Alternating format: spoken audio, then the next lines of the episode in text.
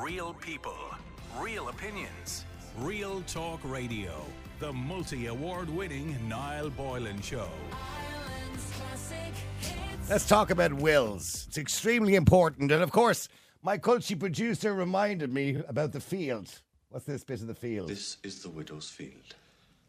That's the law. That's the law. The common law. The common law. There's another law. There is? Stronger than the common law. What's that? The law of the land. The law of the land. There's another law more better than the common law. Well, unfortunately, that's not really true. Unless, of course, you're living in the United Kingdom where they do operate in common law. We don't operate in common law. But there's nothing like a good family dispute over a will. You know, there's nothing more Irish than that. And despite this, despite the fact that we all know the tendency falls, you know, wills tend to fall into dispute over land, money, all those kind of, you know, property, etc. And even, I don't know, jewellery and stuff like that as well. Why do people still not write a will?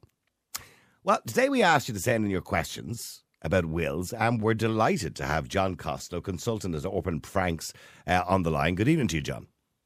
Good evening, Niall. Thank you for inviting me on. You're so welcome, because we spoke to you during the year last year and the piece was so popular. We were, for days, we were still getting questions. If you have your man on again, will you ask him a question for me? And it's something that we don't think about. I only spoke to somebody today who's quite young. I don't know exactly how old she is, but I'd say she's probably in her 30s or early 30s.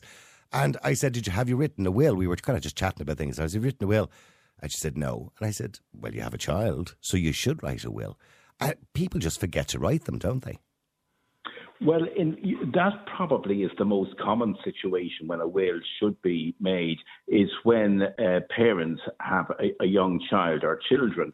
There was a case about 40 years ago, I'm old enough to remember it, when there was a gas explosion in a block of apartments in Sandymount, and the two parents were killed. They worked in RTÉ, and they'd one young child that survived them. They'd no wills. And both sets of grandparents went into the district court fighting over the guardianship of the young grandchild because there was no will made. So if the parents had made wills appointing guardians, that would have all been avoided.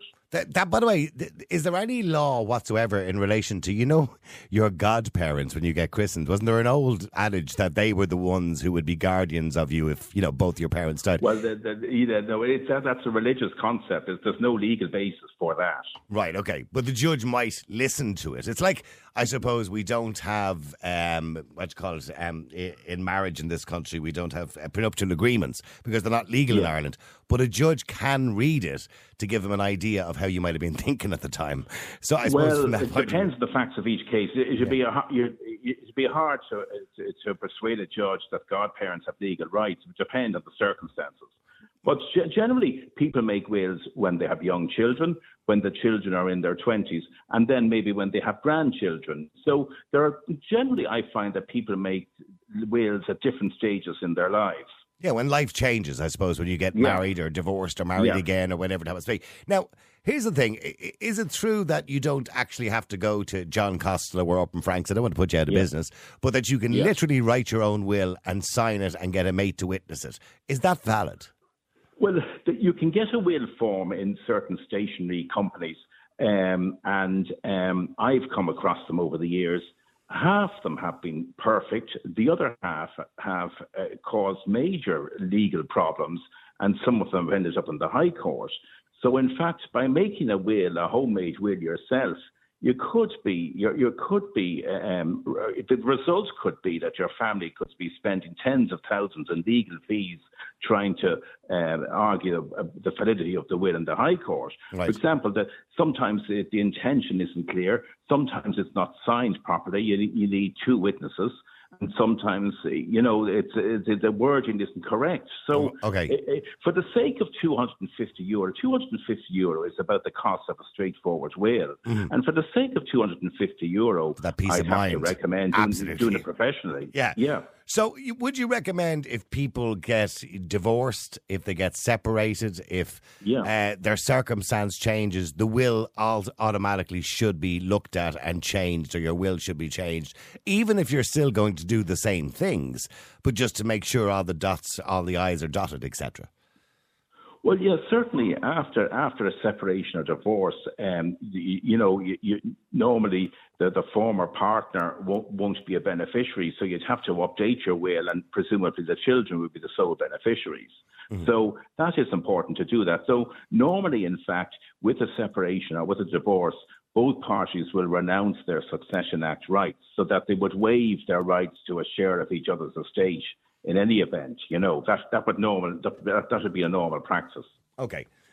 So, with a will, for example, does it matter how young you are? For example, do you have to be? What age do you have to be to write a will? You have to be 18, and you need two witnesses. You need an executor, and in the normal family type will, with two spouses or partners and children, the spouse or partner would normally be the main beneficiary, and they can be the executor as well.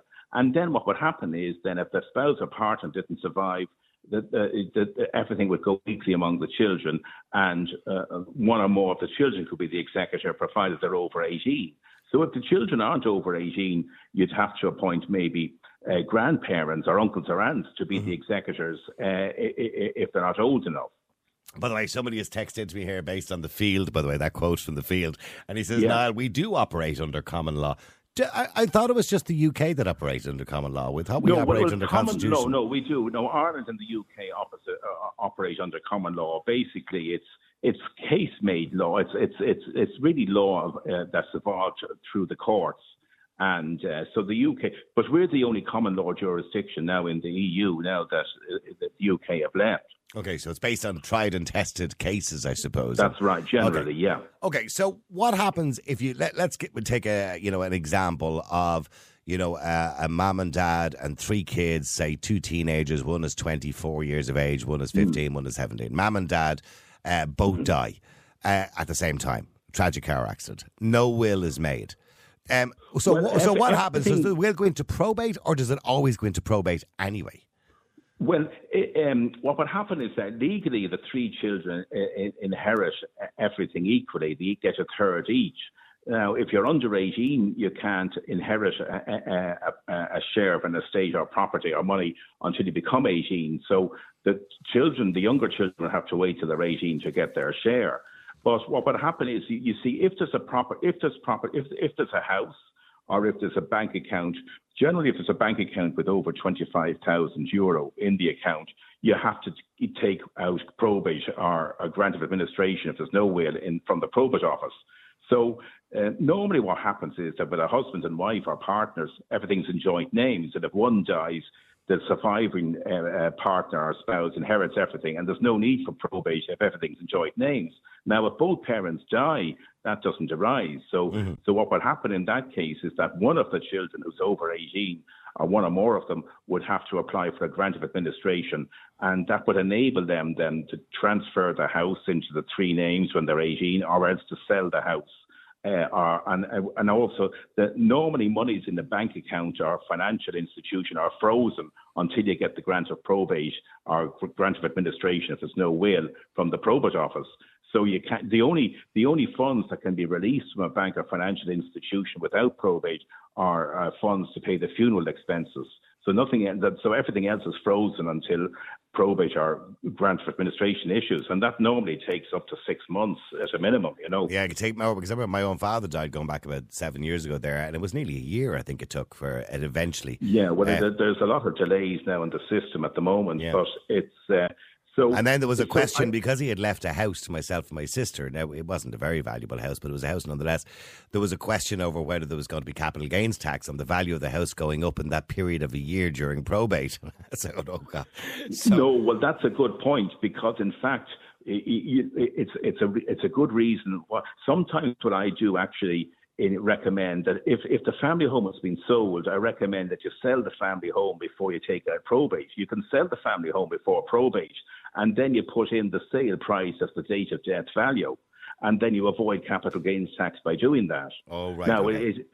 It only arises if you're selling pretty quickly after the date of death. Yeah. Okay, there's loads of questions in here. A lot of them are kind of very similar, right? But there's one says, I have a property in Spain. Is that covered in my will?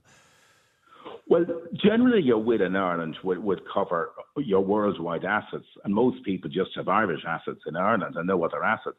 But a lot of people, as you know, have holiday homes on the continent. And I always recommend that if you have a holiday home on the continent, Spain or Portugal or whatever, that you make a will in that jurisdiction dealing with your property in that country, because they have different succession laws in the Mediterranean countries.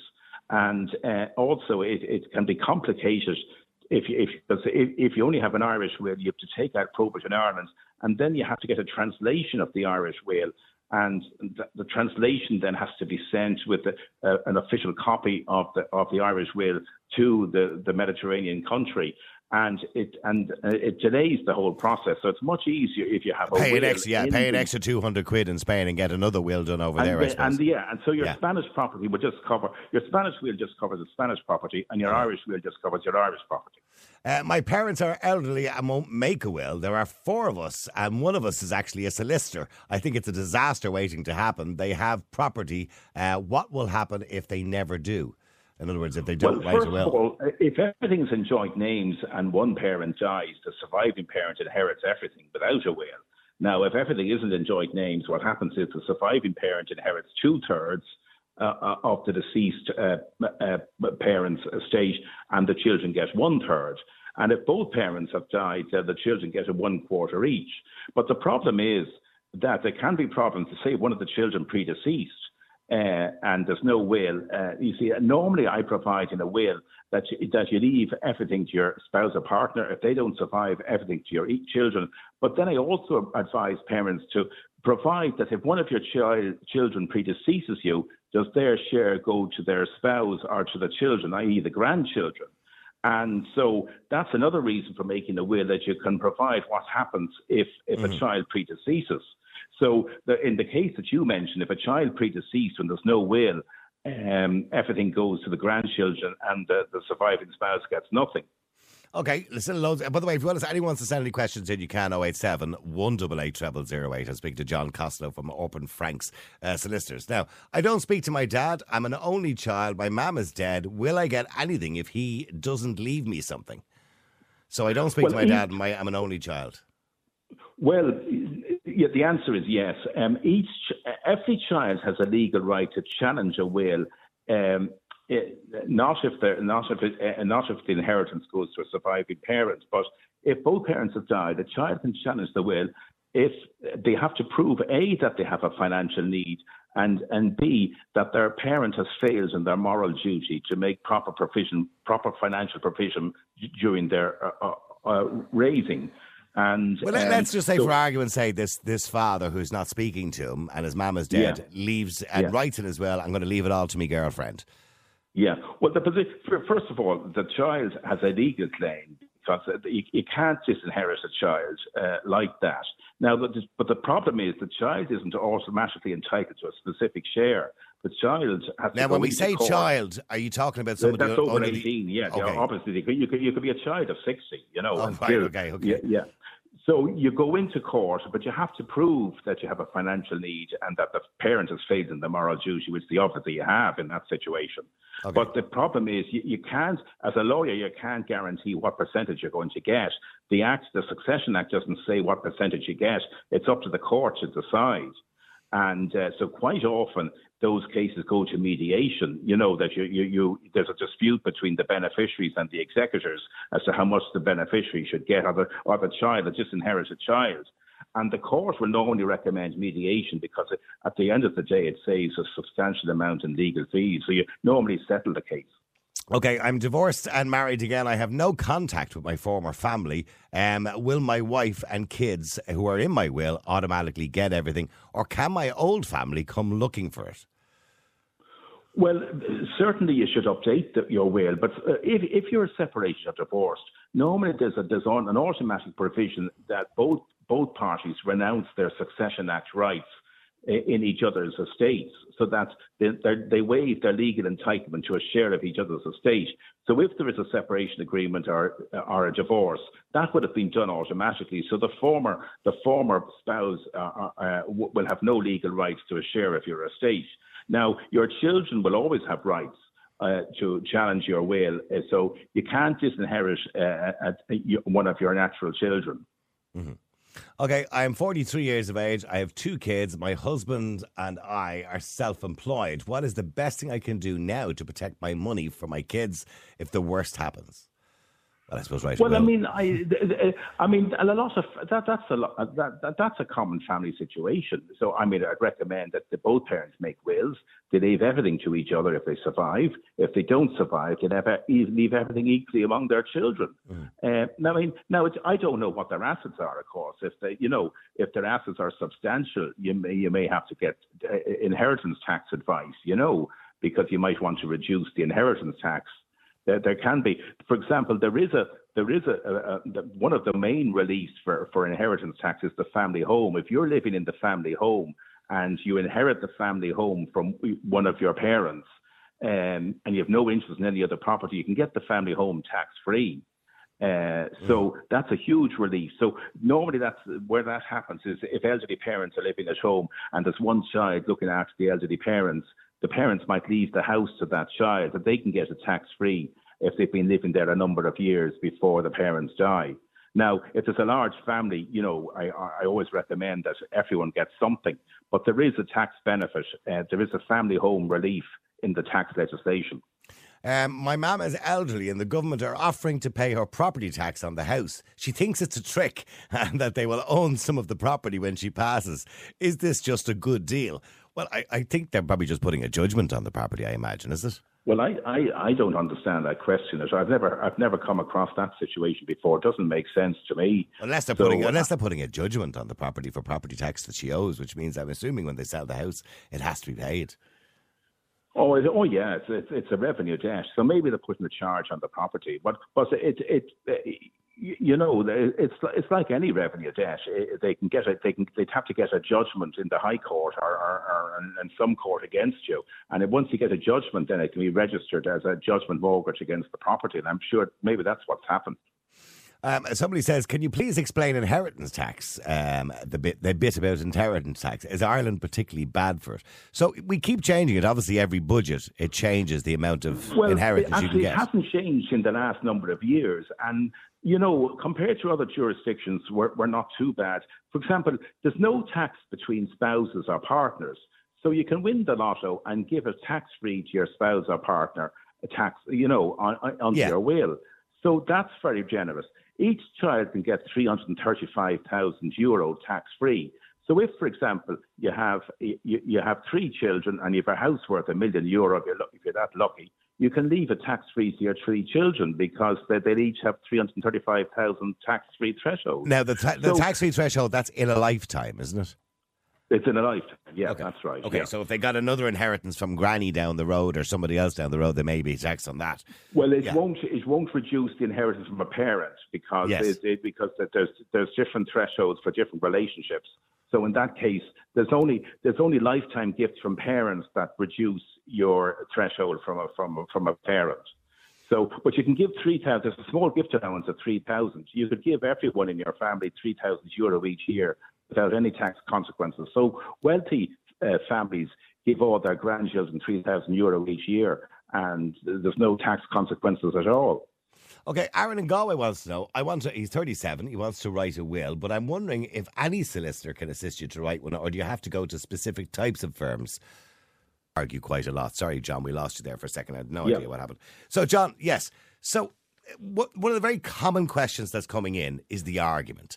In other words, a typical example of some of the texts that are coming in, there's all mixed versions of it, but, my sister is now living with my mother, she's manipulated her, I don't talk to Mum anymore because of my sister, and I know she's got her to change her will, can I challenge it?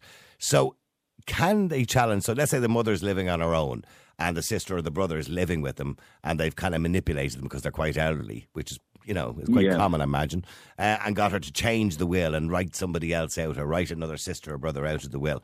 Can they do that and get away with it? Well, yes, I mean, there's been many cases have gone to the High Court where there's been undue influence over an elderly relation and their will. You'd have to prove that there's some sort of elder abuse going on. And I understand that the HSE have elder abuse officials, And it's not just abuse in relation to a will, but there could be abuse in relation to finances or psychological abuse or just generally bullying. And the HSE can investigate, the officials can investigate these family situations. So this may be a situation, if there is bullying as well as undue influence and maybe financial coercive control and all that kind of stuff. Yeah. It could be a case where these elder abuse officials could investigate the situation. Mm-hmm. Now, it also may be possible to go maybe to the family doctor, the GP. Or maybe there could be a public health nurse that could call, or and just make discreet inquiries. It's a very delicate and sensitive situation. But if, for example, the will was changed, and everything goes to one child, the other children still have legal rights to challenge that will. Even if the will is changed, it's not the end of the road completely, because there can still be a legal challenge by the other children. I'm assuming wills basically cause a lot of families to break up and stop talking to each other. And I know. In fairness, in most situations, from my experience, it's everything. It works out very well. It's a minority of cases, and the trouble is we read horrific cases in the media, and we think every family is like that. But in most cases are fine. But the problem is that people are struggling financially to buy a house, as you were talking about there.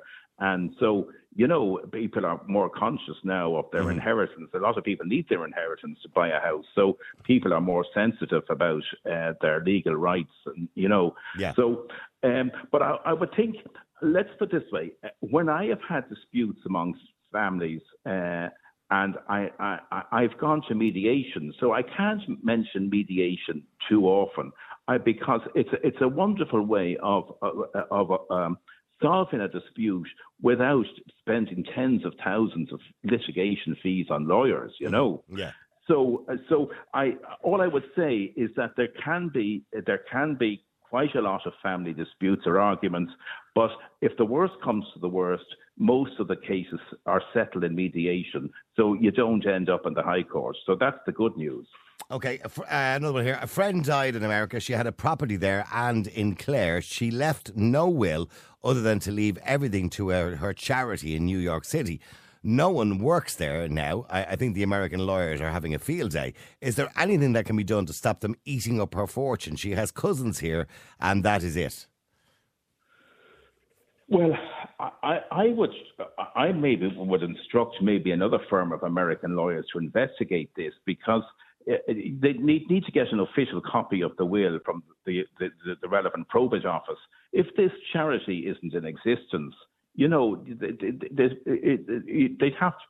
other lawyers would have to make sure that the estate is being administered properly, because certainly in Ireland, if a charity is no longer in existence, that the law says that the inheritance goes to the charity, to a similar charity. But sometimes they might need court directions regarding, what is the best charity to benefit.